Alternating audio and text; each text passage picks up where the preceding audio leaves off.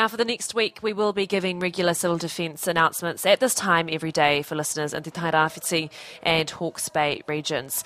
We'll start on the east coast. So in Te Tairawhiti, many local roads in the rural network remain closed. A full list can be found at gdc.govt.nz/services. There is still a blanket closure of all gravel roads to heavy vehicles. There is a bypass in place for Te Nidoto Road that is time controlled.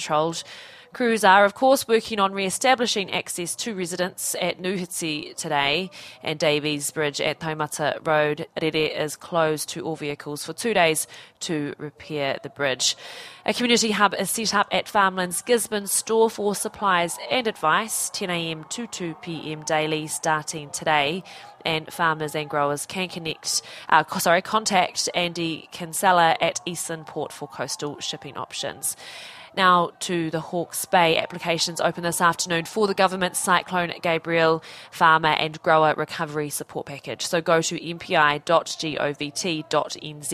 to see how you can apply. The Redcliffe Transfer Station will open to Napier residents for flood-damaged household items from 1 o'clock today and will be free of charge until 4 Sunday, 26th of February.